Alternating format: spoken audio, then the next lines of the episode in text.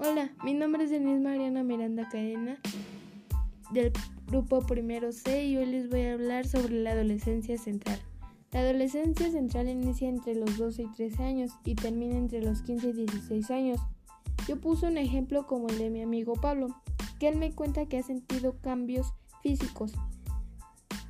Busca su identidad, cuestiona sus principios, se revela con más facilidad y por eso tiene más problemas con sus padres.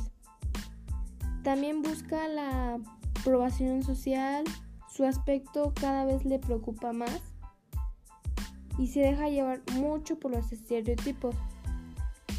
También se ha reproducido su despertar sexual y busca más intimidad y rechaza el cariño de sus padres. Bueno, eso es todo. Gracias.